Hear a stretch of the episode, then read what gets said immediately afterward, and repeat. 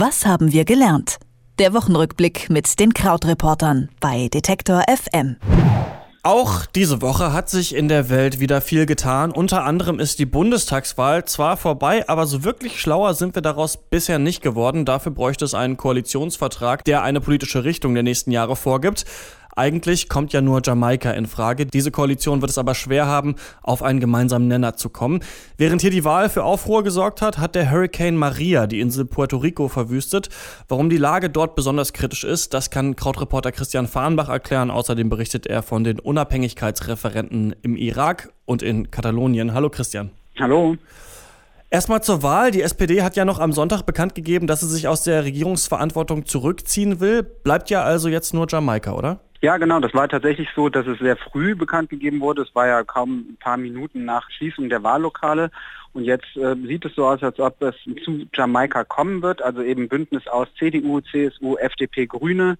Die kämen zusammen auf 399 von 709 Mandaten, also hätten auch eine ganz ordentliche Mehrheit. Aber natürlich kommt das Ganze auch mit Problemen und im Moment ziert man sich noch so ein bisschen. Also gerade die CSU, die trommelt ja immer noch für eine Flüchtlingsobergrenze. Das heißt, da geht es Probleme mit den Grünen, die sind ja sehr weit davon entfernt. Die äh, CDU wünscht sich dafür etwas mehr Europa, die FDP eher etwas weniger und zum Beispiel einen starken deutschen Finanzminister, am liebsten halt einer von ihnen selbst.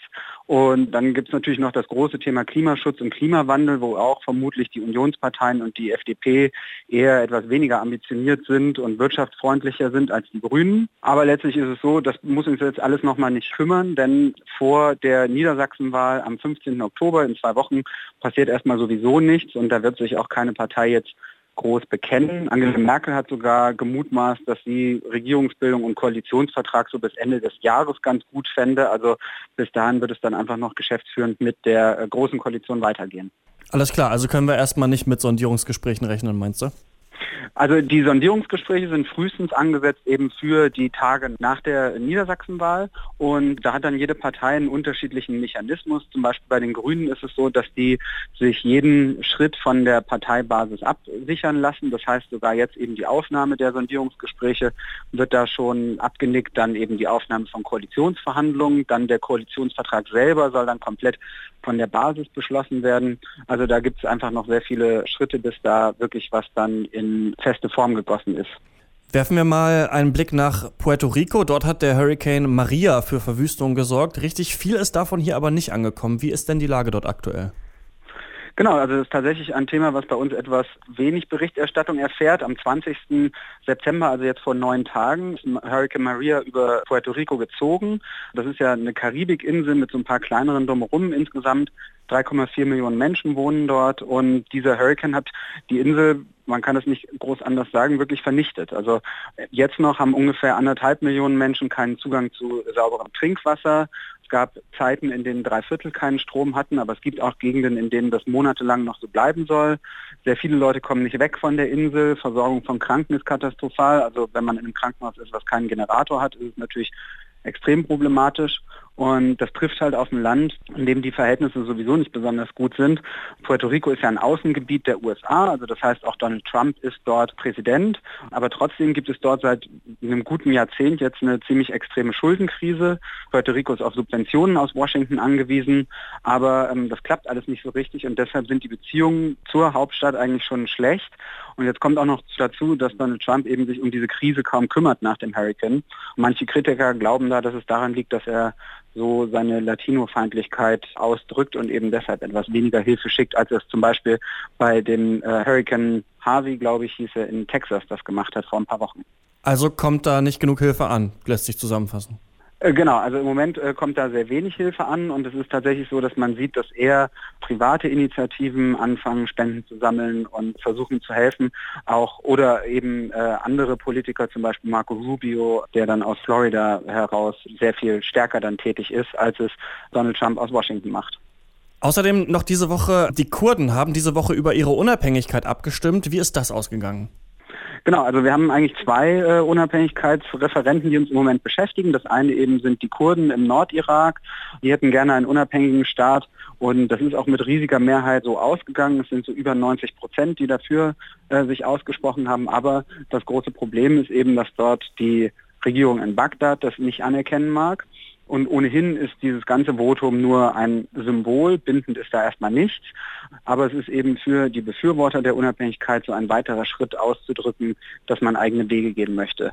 Und international hat man gleichzeitig noch das Problem, dass die Türkei und der Iran auch eben sehr, sehr kritisch dieser Abstimmung gegenüberstehen. Das liegt daran, dass Türkei und Iran selber kurdische Minderheiten haben und eben befürchten, dass auch die dann einen unabhängigen Staat bilden würden auf äh, deren Gebiet eben. Und deshalb ist da eben jetzt so das Fazit dieser Abstimmung bei den Kurden erstmal, dass es zwar ein kleiner erster Schritt ist und ein Schritt zu mehr Unabhängigkeit, aber man noch lange abwarten muss, wie das jetzt weitergehen wird. Und dann gibt es ja noch eine Unabhängigkeitsbewegung in Katalonien und da ist ja am Sonntag dann das Unabhängigkeitsreferendum.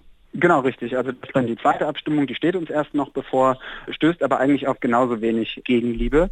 Also die Katalanen in Spanien wollen um ihre Unabhängigkeit kämpfen. Das schwelt ja auch schon seit mehreren Jahrzehnten. Und da war es auch so, dass es so vor acht, neun Jahren, also so 2009 bis 2011, gab es in mehreren Städten da ähm, auch schon ähnliche Referenden. Und diese Referenden sind auch so ausgegangen, dass sich zwar nicht wahnsinnig viele Leute daran beteiligt haben, aber die, die gewählt haben, haben sich auch mit sehr großer Mehrheit für die Unabhängigkeit ausgesprochen.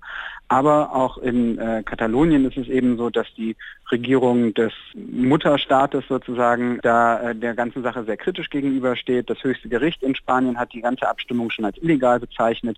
Auch die Regierung ähm, ist natürlich dagegen. Und ähm, wir haben jetzt eben erlebt, dass die Polizei schon mehrere Millionen Wahlscheine und Wahlumschläge vernichtet hat um eben doch noch zu verhindern, dass da am Sonntag abgestimmt wird. Aber vermutlich ist es dafür dann zu spät und dann werden wir nächste Woche sehen, was dabei rauskommt. Denkst du, diese beiden Bewegungen und Abstimmen, sind das wirklich nur Tropfen auf den heißen Stein? Oder, denn ich kann mir eben vorstellen, dass so Unabhängigkeitsbewegungen eh immer ein bisschen kritisch beäugt werden. Ja, genau. Also das ist tatsächlich so. Natürlich ist es dann so, dass das Hauptland das selten wirklich jubelnd begrüßt. Und klar, jetzt sind die beiden fallen jetzt zeitlich kurz nacheinander, aber natürlich gibt es da ganz individuelle Gründe.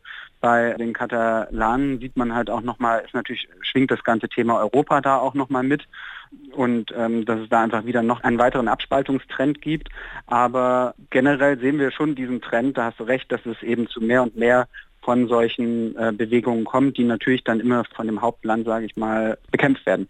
Die Einigung auf einen Koalitionsvertrag in der Jamaika-Koalition wird sich schwierig gestalten. Puerto Rico wurde vom Hurricane Maria verwüstet und außerdem wollen sich zwei Regionen abspalten, die Kurden im Iran und die Katalanen in Spanien.